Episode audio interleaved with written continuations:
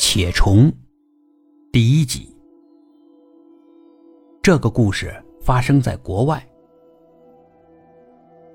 晚上八点三十五分，落马区分局接到了一个报警电话，接线员接通了，问是什么情况，然后进行了记录，并且上报了正在值班的李警官。李警官看完了之后直皱眉，又是有人失踪。而且地点又是在凯撒小区附近的水山公园。这已经是三个月来凯撒小区失踪的第七个人了。说来也巧，水山公园第一天开园的时候，正好是第一起失踪案发生的时间，而且地点正是在水山公园内。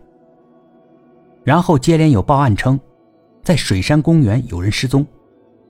但是没有一件能够侦破。警方为了避免不必要的恐慌，并没有将这起案件对外公布，只是在公园内派去一些便衣侦查，但是毫无收获。如今这个公园又出事了，李警官觉得这事件挺严重的，有必要跟局长反映一下。又一想，还是先把眼前这起失踪案处理一下，然后再一起汇报吧。他看了看报警记录，失踪的是居住在凯撒小区的一个小男孩，由母亲带着。晚饭之后到水山公园中游玩，然后就走失了。家人寻找一个多小时无果，只得报警。李警官从电脑上调出了水山公园的资料，他已经看了不下十遍了。水山公园位于落马区。占地面积四十四万平方米，其中山体占面积二十三万平方米，环山水体面积约十万平方米，堆山主峰高达六十六米。李警官挠挠头，自言自语道：“这么个小小的公园，到底隐藏了什么东西啊？为什么连续失踪了七个人？”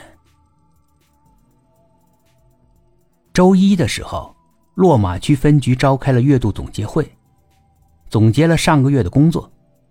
局长明确提出，必须全力侦破水山公园连续失踪案，成立了专案组，由李警官担任组长。每个分局都是有内部名额，比如失踪人口，总有一个限定的数值的，但是如果超过这个数值，就必须上报市局。一般市局会派人下来督导，到那个时候就很被动了。如今三个月的时间就有七个人失踪，这样的速度下去肯定会超标的，所以这个案件必须要设法侦破。李警官也是很头疼，不知道如何下手。水山公园他已经去过好几次了，那里的各个角落他都查看了，根本就没有任何的问题。没有发现任何可疑点。公园很小，几乎是没有任何娱乐的设施。